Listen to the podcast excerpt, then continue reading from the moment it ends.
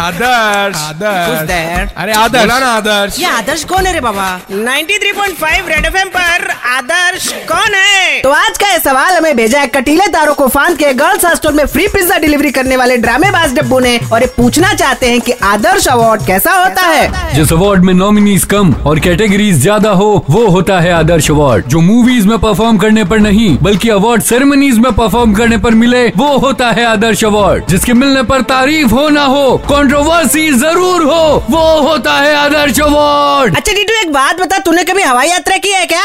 नहीं, क्यों क्या हुआ? कुछ नहीं भाई, पिछले हफ्ते हवाई यात्रा की थी मैंने। रनवे पे जहाज के दौड़ने के साथ ही ऐसा लगा जैसे किसी ने गड्ढे वाली सड़क पे फुल स्पीड में बैलगाड़ी दौड़ा दी हो। मैंने तो पहले ही कहा था बंदर को अदरक कुत्ते को घी, और तुझे हवाई यात्रा कभी सूट नहीं करेगी। अच्छा वीरू शास्त्र बुद्धि की मिमिक्री करके दिखाऊं क्या? नहीं। Remember life is a race, अगर तेज नहीं भागोगे तो कोई तुम्हें कुचल के आगे निकल जाएगा। तू बच के रहे, हाइट के हिसाब से तू ना कुचला जाए। 93.5 रेड एफएम पर